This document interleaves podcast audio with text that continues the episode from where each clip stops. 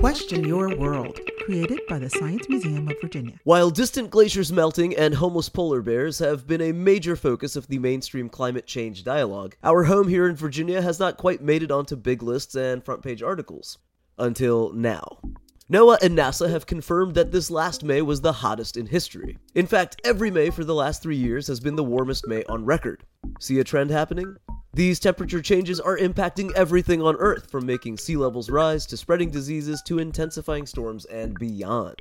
So, what about Virginia? Well, Virginia Beach has been ranked among the top 10 beaches worldwide that would be severely damaged by bigger storm surges. And Norfolk is now experiencing the fastest sea level rise on the entire East Coast. The future of our state, our land, our farms, and the next generation are in our hands. What we do now will determine how rapidly these changes play out in the future. So the big question now is how do we create a more resilient Virginia? For more information, please visit smv.org.